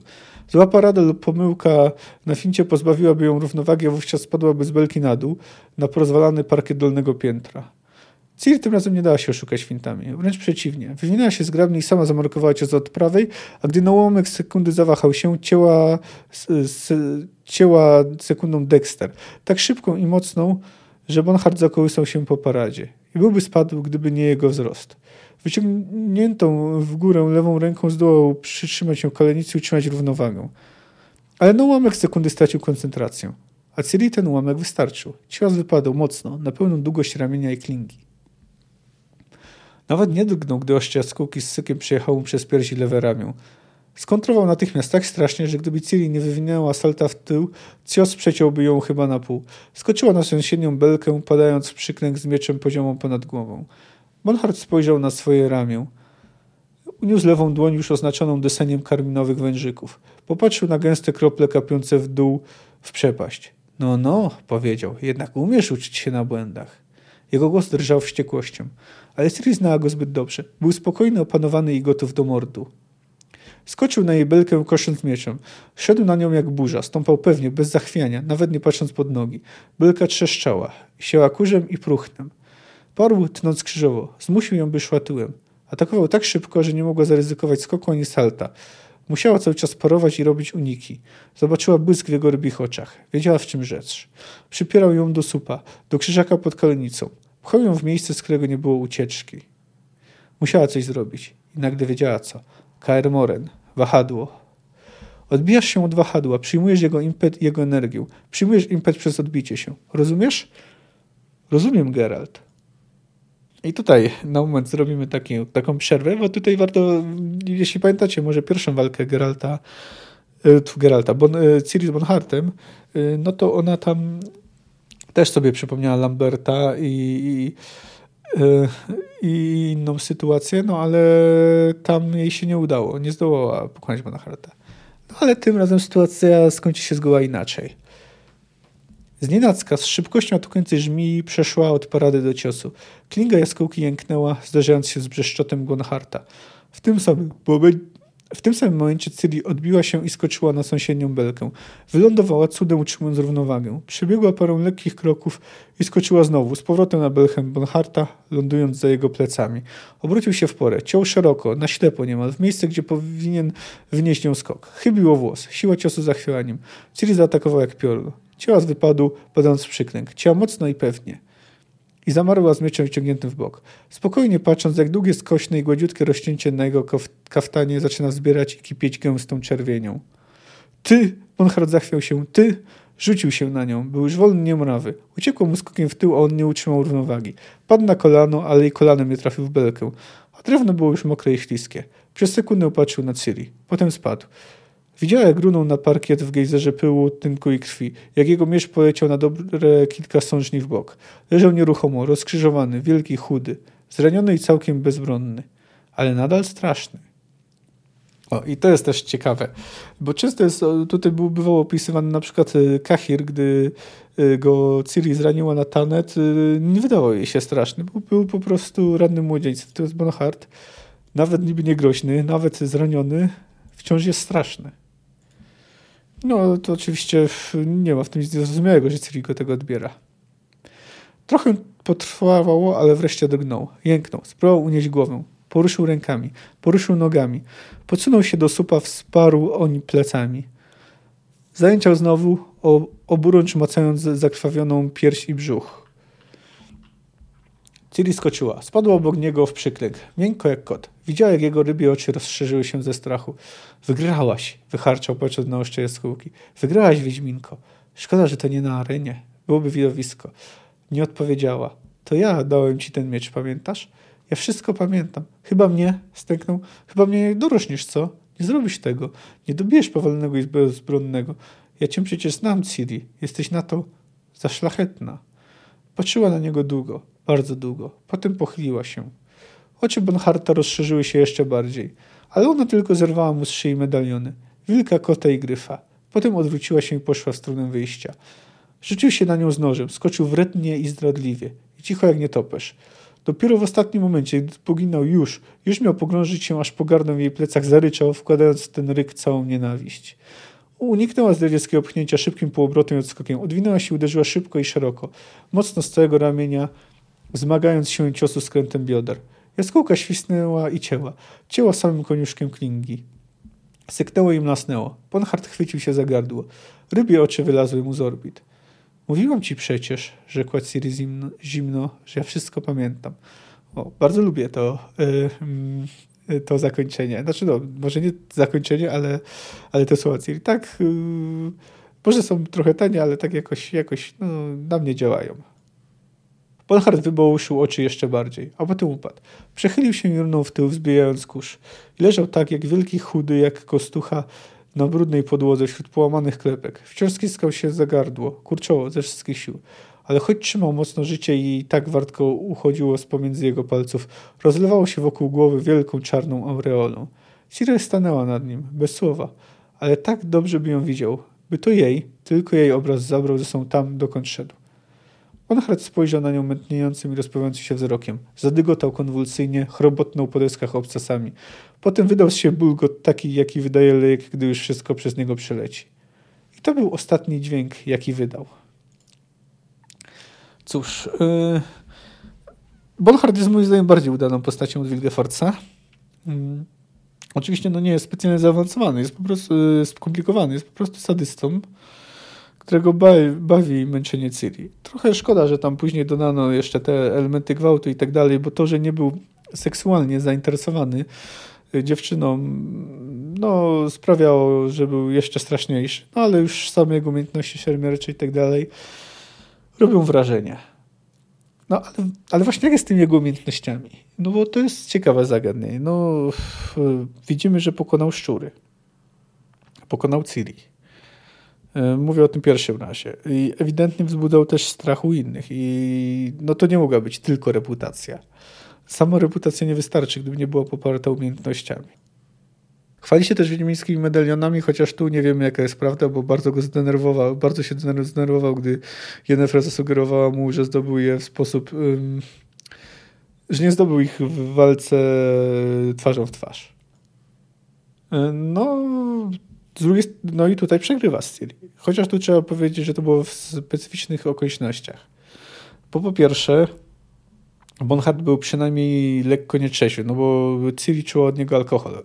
Y, wtedy, gdy po raz pierwszy, znaczy no, gdy przyszła do Wilgefortza prowadzona przez Skelena. Więc był przynajmniej nietrzeźwy. Po drugie, to te belki i tak dalej były specyficzne okoliczności. Bonhart nie był przyzwyczajony do walki w takiej sytuacji. Ciri była. Z trzeciej strony, wtedy, gdy była, trudno powiedzieć, czy teraz miała większe umiejętności niż gdy była ze szczurami. W końcu nie bardzo miała okazję jakoś do, yy, do treningu, yy, posługiwania się mieczem. A wtedy, no to można powiedzieć, że szczurami posługiwała się nimi regularnie. No, y, w każdym razie, chociaż nie zmierzył się bezpośrednio z Geraltem, to poniekąd to właśnie Geralt go y, pokonał, bo przecież y, to on nauczył wtedy Ciri tego, jak radzić sobie z wahadłem. No i to właśnie uratowało jej, można powiedzieć, życie. W każdym razie zakończenie wątku tego statystycznego degenerata w taki sposób, że Ciri, którą tak szywdził, mówi mu, że wszystko pamięta po tym, jak uniknęła jego azyryjskiego pchnięcia, to jest moim zdaniem bardzo dobre. No, został nam jeszcze pan Wilgefortz. No i później oczywiście rozmowa z cesarzem. Ale zacznijmy od Wilgefortza. Z pewnością Geraltowi sprzyjało szczęście. Geralt zaklął, wkładając w klątwę całą wściekłość i rozpacz. Doskoczył, wzniósł Sichil do ciosu, nie zdążył ciąc ciąć. Wilgefortz odwrócił się i uderzył go magiczną energią. Wiedźmin przeleciał przez całą długość hali, z impetem walnął ścianę, osunął się po niej. Leżał jak ryba łapiąc powietrze, zastanawiając się nad tym, co ma złamane, zastanawiając się nie nad tym, co ma złamane, lecz nad tym, co ma całe. Wilgefort szedł ku niemu. W jego ręku zmaterializował się długi na sześć stóp żelazny drąg. Mógłbym cię spopielić zaklęciem, powiedział. Mógłbym cię roztopić na szkliwo, jak tego potwora przed chwilą. Ale ty, Wiedźminie, powinieneś umrzeć inaczej, w walce. Może nie, niezbyt uczciwej, ale zawsze. Geralt nie wierzył, że uda mu się wstać, ale wstał, wypluł krew z przeciętej wargi, mocniej uchwycił miecz. Na tanet Wilgefort podszedł bliżej zakręcił drągiem młyńca. Nadłamałem cię tylko, o ciupinkę. Oszczędnie, bo to miała być nauczka. Ponieważ poszła w las, tym razem połamię cię dokładnie na drobniutkie kosteczki, tak by już nikt nigdy nie zdołał cię skleić. Zaatakował. Geralt nie uciekał, przyjął walkę. Drog migotał i świszczał. Czarodziej krążył wokół tańczącego Wiedźmina. Geralt unikał ciosów i sam je zadawał, ale Wilgefort zręcznie parował, a wówczas żałobnie jęczała zderzająca się ze stalą stal. Czarodziej był szybki i zwinny jak demon. Czyli można powiedzieć, że to e, wprowadzenie tutaj jest bardzo podobne e, do tego, jak potoczyła się ich walka na Tanę. No i to, co się dzieje dalej w sumie też. Zmienił Geralta skrętem tułowia i markowanym uderzeniem od lewej. Walnął go z dołu w żebra. Nim Wiedźmin odzyskał równowagę i oddech dostał w bark tak mocno, że aż przyklęknął. Odskokiem ocalił czaszkę od ciosu z góry, ale nie uniknął odwrotnego pchnięcia z dołu nad biodro. Zachwiał się i uderzył plecami w ścianę. Miał jeszcze na tyle przytomności umysłu, by paść na posadzkę. W samą porę, bo żelazny drąg otarł się jego włosy i walnął w mur, aż iskry poszły. Geralt przetoczył się. Drąg skrzeszał iskry na posadzce tuż obok jego głowy. Drugi cios trafił w łopatkę. Był wstrząs, paraliżujący ból, spływająca do nóg słabość. Czarodziej wzniósł rąk. W jego oczach palił się triumf. Geralt, y, no i właśnie, czyli teoretycznie y, w tym momencie powinniśmy mieć y, koniec. To znaczy, tym razem mógłby nie połamać całego Wiedźmina, tylko po prostu go zabić. Ale jednak tak się nie dzieje. Geralt ścisnął w pięści medalion Fringilli. Drąg spadł, aż zadzwoniło. Uderzając y, w posadzkę o stopę od głowy Wiedźmina. Geralt odturlał się i szybko podniósł na jedno kolano. Wilgefors doskoczył, uderzył. Drąg znowu minął cel o kilka cali. Czarodziej pokręcił głową z niedowierzaniem. Zawahał się na moment. Westchnął, rozumiejąc nagnę. Oczy mu zabłysnęły. Skoczył, biorąc zamach. Za późno. Geralt ciął go ostro przez brzuch. Wilgefort wrzasnął, ubusił drąg. Zgięty podreptał do tyłu. Wiedźmin już był przy nim. Pchnął go butem na kikut rozwalonej kolumny, ciął zamaszyście, malując na niej falujący deseń. Czarodziej zakrzyczał, padł na kolana. Obuścił głowę, popatrzył na brzuch i pierś. Długo nie mógł oderwać wzroku od tego, co widział. Geralt czekał spokojnie w pozycji, z Sichilem gotowym do cięcia.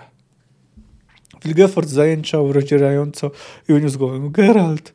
Wiedźmin nie dał mu dokończyć.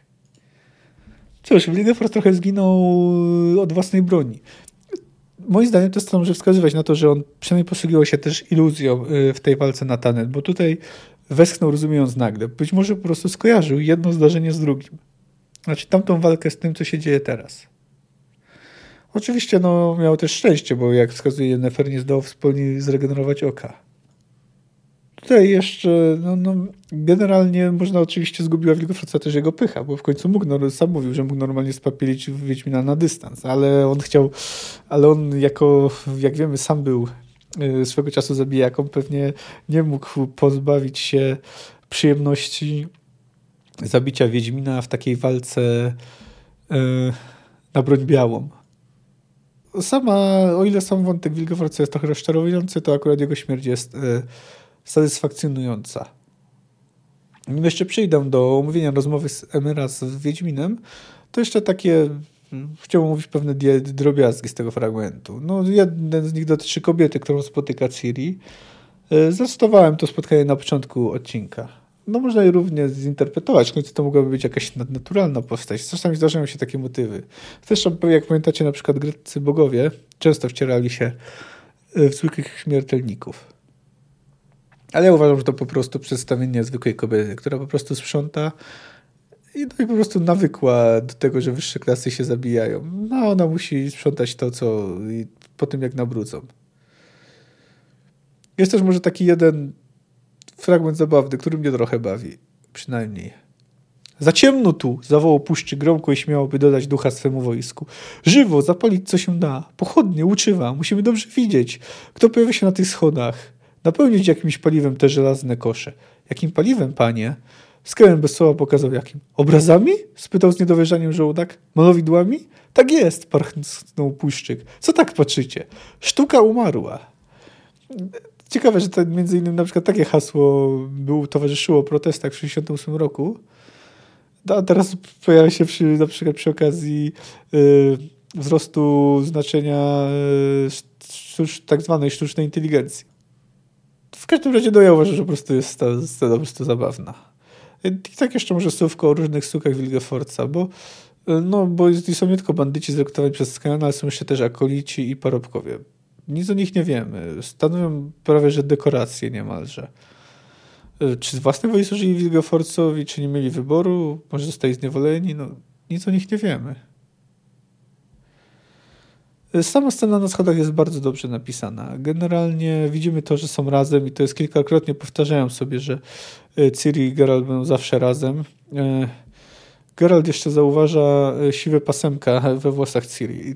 No i tutaj no nie wiem, czym to dokładnie było spowodowane, bo mogła to być kwestia nadużywania fistechu, ale wiemy też, że mm, stres y, prowadzi do przyspieszonego starzenia się. No a Cyrilla była poddana zdecydowanie nienaturalnemu stresowi.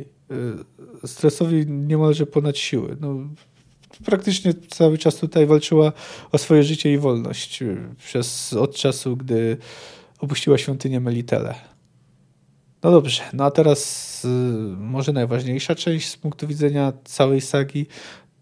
Dowiadujemy się, kim jest Emir, poznajemy jego los, ale dowiadujemy się też, że jest Dunym, czyli no, że jest ojcem Ciri, no i że tak naprawdę nie zginął. Y, no wspominałem już wcześniej, dawno temu, bo to, że y, Marek Szyjewski rozszyfrował, że Emir to Duny gdzieś w okolicach trzeciego tomu, no i sam kilka razy sygnalizowałem wam przesłanki. Chociaż no, jak czytałem sagę pierwszy raz, to nie, to nie zorientowałem się. To było to dla mnie zaskoczenie. Y, no i tu jest jeszcze jedna rzecz. Emir twierdzi, że zna dokładną treść przepowiedni. Czy tak faktycznie jest? No nie wiemy. Skoro przedstawiłby Wilgefortz, dlaczego akurat Wilgefortz miał powiedzieć prawdę? No, no nie wiemy. No to, ale co mówi cesarz? Cyrilla, ciągnął cesarz, będzie szczęśliwa, tak jak większość królowych, o których mówiłem. To przyjdzie z czasem. Miłość, miłość, której od niej wcale nie wymagam, Cyrilla przeleje na syna, którego z nią spłodzę. Arcyksięcia, a potem cesarza. Cesarza, który spłodzi syna. Syna, który będzie władcą świata i który ocali świat przed zniszczeniem. Tak mówi przepowiednia, której dokładną treść znam tylko ja. No, I to jest ciekawe, że on mówi, że tylko on. I to jest Kolejna ciekawostka. To znaczy, że co, że Wilgefortz nie znał? No chyba, że chodzi o to, że Wilgefortz nie żyje. Yy, ale czy Wilgefortz, czy inni ewidentnie yy, raczej stwierdzali, że to syn Ciri miał być tym. Natomiast Emer mówi o wnuku. To jest właśnie to jest właśnie ciekawe. Yy, skąd się wziął ten przeskok? No, no nie wiemy. No i oczywiście nie wiemy. No podejrzewam, że elfy jednak też powinny znać pełną treść przepowiedni. Szczerze mówiąc, y, być może Emir ma rację, ale ja mam... Hmm, można to nazwać teorią, że może po prostu Emir jest pyszny. Po prostu sama idea to, że to on, że to z jego krwi urodzi się Zbawiciel świata sprawia, że może łatwo uwierzyć w tą wersję przepowiedni, jaką ma dostępną a tak na się to w ogóle nie wiem, czy którakolwiek wersja przepowiedni była prawdziwa. W końcu może się okazać, że przepowiednie to po prostu pójdy. Nie wiemy, czy Ciri miał jakikolwiek udział w opuszczeniu przez Ancient tego świata. W tym tylko tyle, że go opuścili. Oczywiście teoretycznie mogła wrócić do tego świata. Albo ona, albo jakiś jej potomek, bo w końcu mogła mieć dziecko, dzieci, choćby z Galahadem, ale przecież niekoniecznie z Galahadem.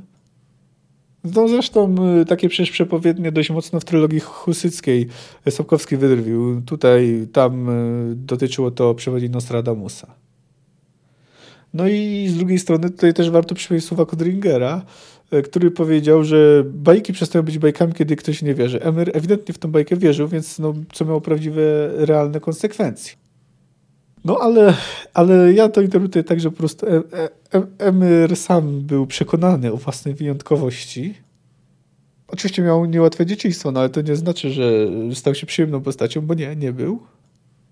No i, i dlatego zdecydował się stać się tym, kim, kim się stał. No i to właśnie z powodu tej właśnie swojej dumy, swojej wręcz można powiedzieć pychy, arogancji, uwierzył w to, że to jego wnuk, że to z jego krwi ma się urodzić Zbawiciel świata. No nie wiem, czy tak by było. Ale interesujące jeszcze tutaj tak, taka wymiana zdań, yy, gdy tam najpierw Duny mówi, że, że nie ma wobec niego żadnych zobowiązań. Masz! Geralt przerwał gwałtownie. Zerwałeś zawartą umowę. Skłamałeś danego słowa. To są długi Duny. Złamałeś przysięgę jako książątko, masz dług jako cesarz. Z cesarskimi odsetkami. Za 10 lat. Tylko tyle? Tylko tyle, bo tylko tyle mi się należy, nic więcej, ale i nie mniej. Miałem zgłosić się, bo dziecko, gdy skończy lat sześć. Nie czekałeś na przyrzeczony termin, chciałeś mi je ukraść. Nim minął. Przeznaczenie, o którym wciąż mówisz, zadrwiło ciebie jednak. Przez następne dziesięć lat próbowałeś z tym przeznaczeniem walczyć. Teraz ją masz. Masz Ciri własną córkę, którą kiedyś niegodziwie i podle pozbawiłeś rodziców, a, którą teraz, a z którą teraz chcesz niegodziwie i podle płodzić kazirodcze dzieci, nie wymagając miłości. Słusznie zresztą. Nie zasługujesz na jej miłość. Między nami, Duny, nie wiem, jak ty zdołasz patrzeć jej w oczy. Patrzeć jej w oczy. Cel uświęca środki, powiedział głucho Emer.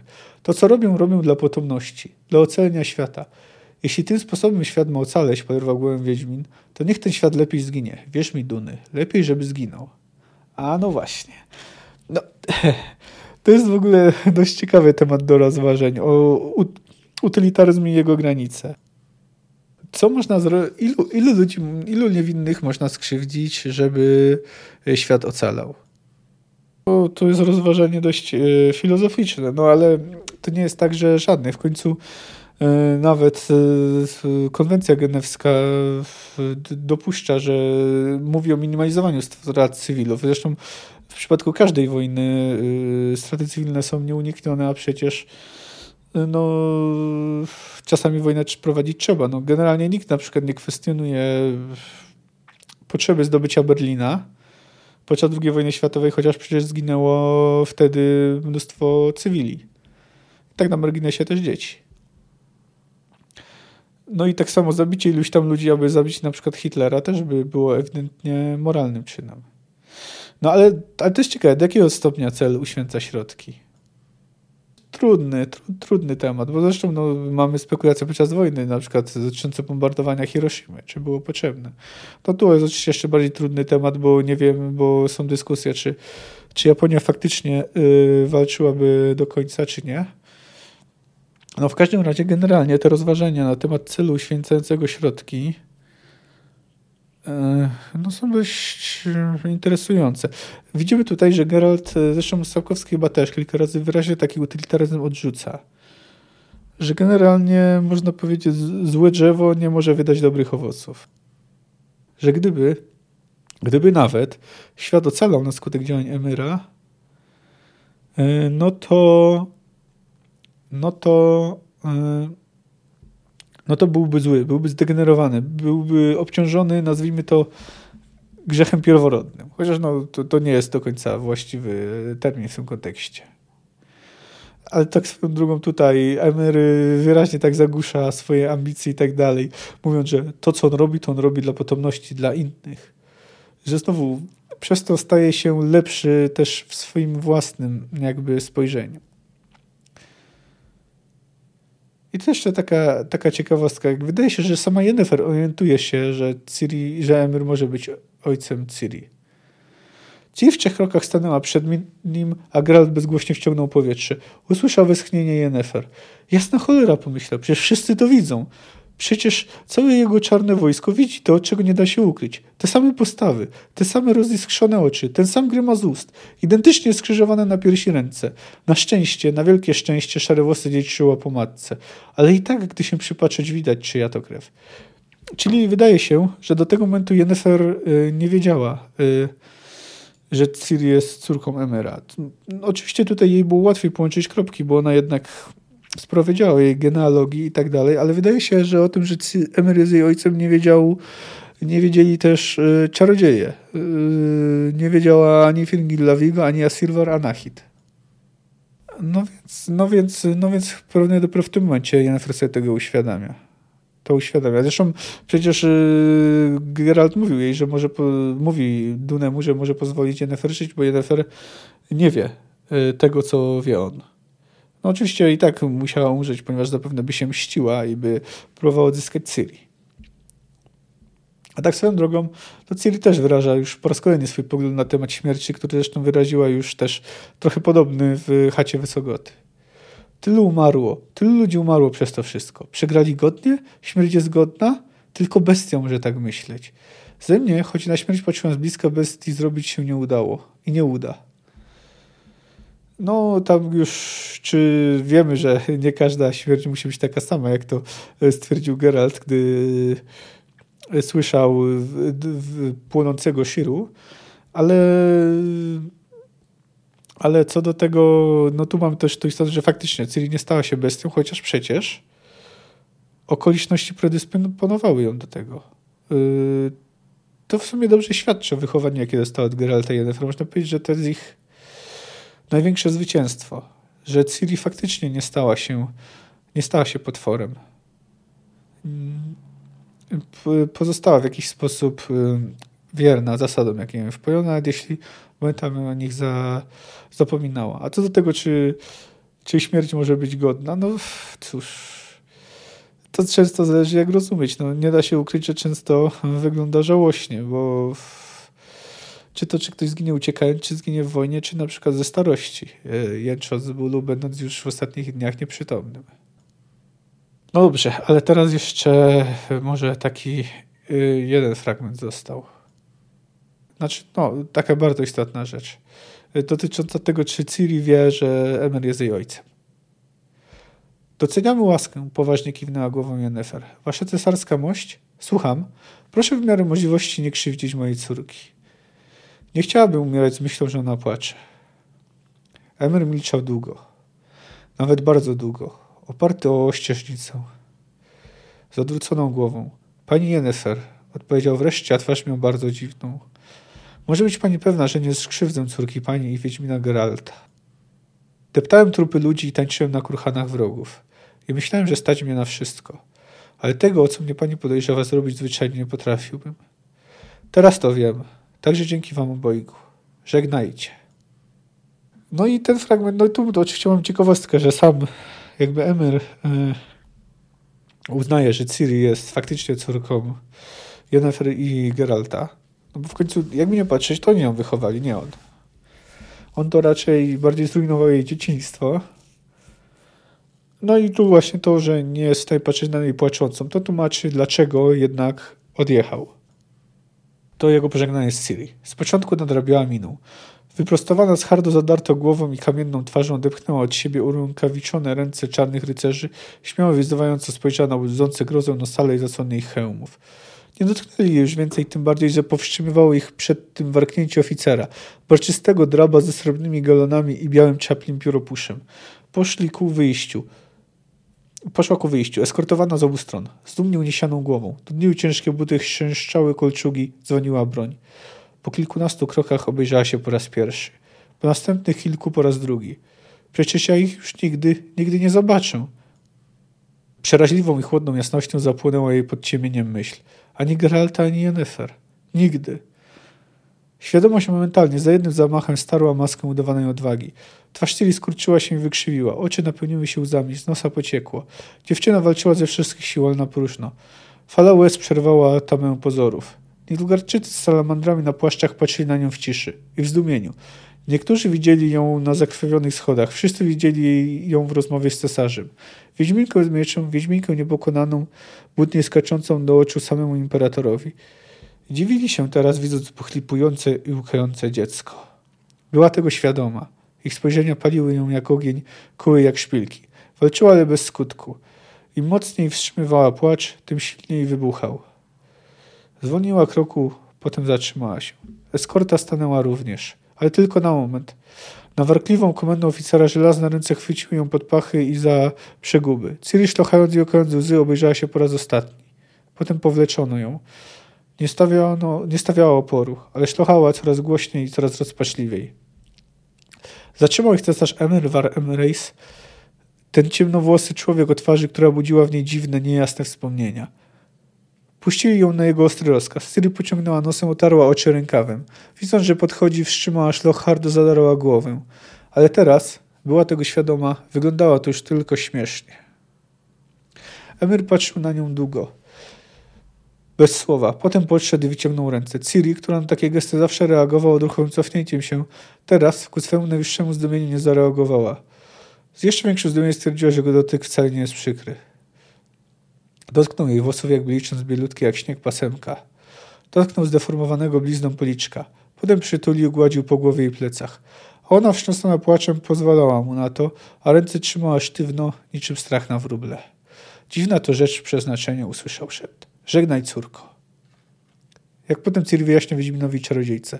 Jak powiedział, twarz Ciri skurczyła się lekko. Powiedział wafal lunet. W starszej mowie żegnaj dziewczyno. Wiem, kiwnęła głową Yennefer.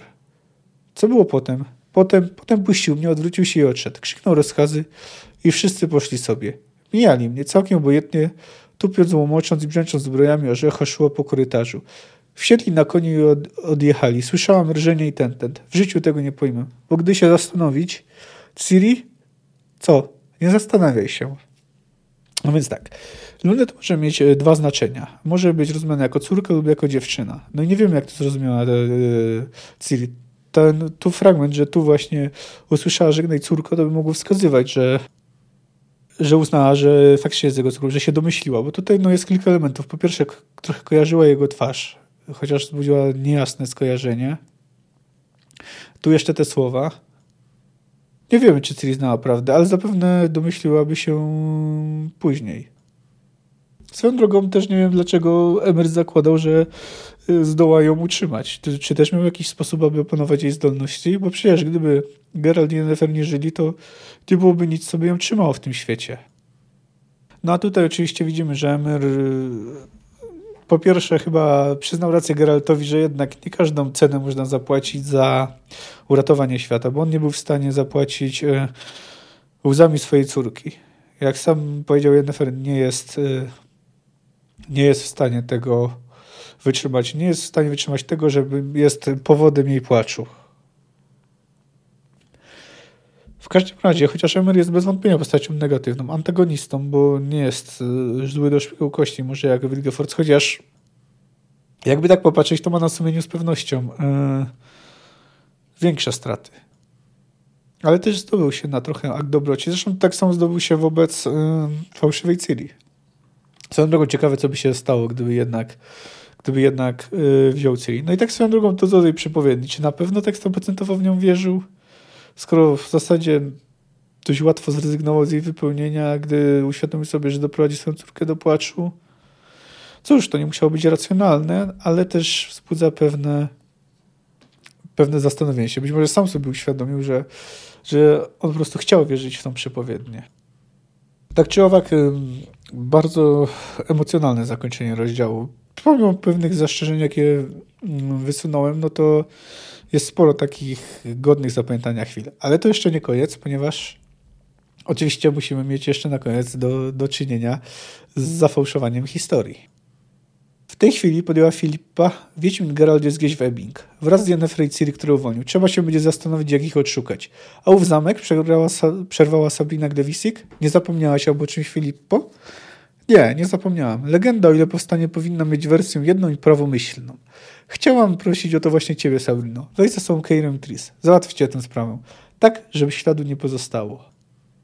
Huk eksplozji słyszano aż w Maacht. Błysk albowiem miało to miejsce nocą, widoczny był nawet w Metinnie i Gesso. Seria wywołany wybuchem wstrząsów tektonicznych wyczuwalna była jeszcze dalej, na naprawdę odległych krańcach świata.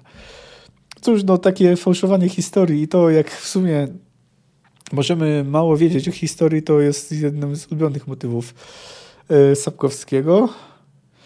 No cóż, no ale widzimy, że nawet teraz nie do końca udało się sfałszować yy, tej wersji, ponieważ chociaż wszystkie wersje legendy podawały, prawie wszystkie podawały tak jak chciały czarodziejki, oprócz Czarnej Księgi Zelander.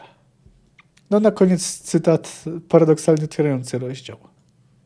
Jedne z płomyczków wysokie były i mocne, świeciły jasno i żywo, inne zaś były malutkie, chwiejne i drgające, a światło ich ciemniało i zamierało.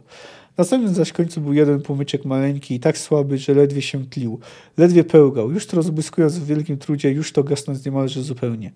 Czy jest ten gasnący ognik? zapytał Wiedźmin. Twój, odrzekła śmierć. Florence Delanoy, bajki i klechty. Cóż, Geralt dociera się w tym rozdziale o śmierci, a niedługo znajdzie się jej jeszcze bliżej. Generalnie to jest dobry rozdział. Yy, pomijając całą konstrukcję, bo to jest właśnie trochę problem z Panią ale jest to sporo naprawdę ciekawych, dobrych rozdziałów, natomiast całościowo ta książka nie do końca się broni. Tak czy owak ten rozdział jest dobry i generalnie Y, zakończenie historii Bonharta uważam za satysfakcjonujące. Zakończenie historii Wilgefortza za nie do końca satysfakcjonujące. No a co do Hansy, cóż.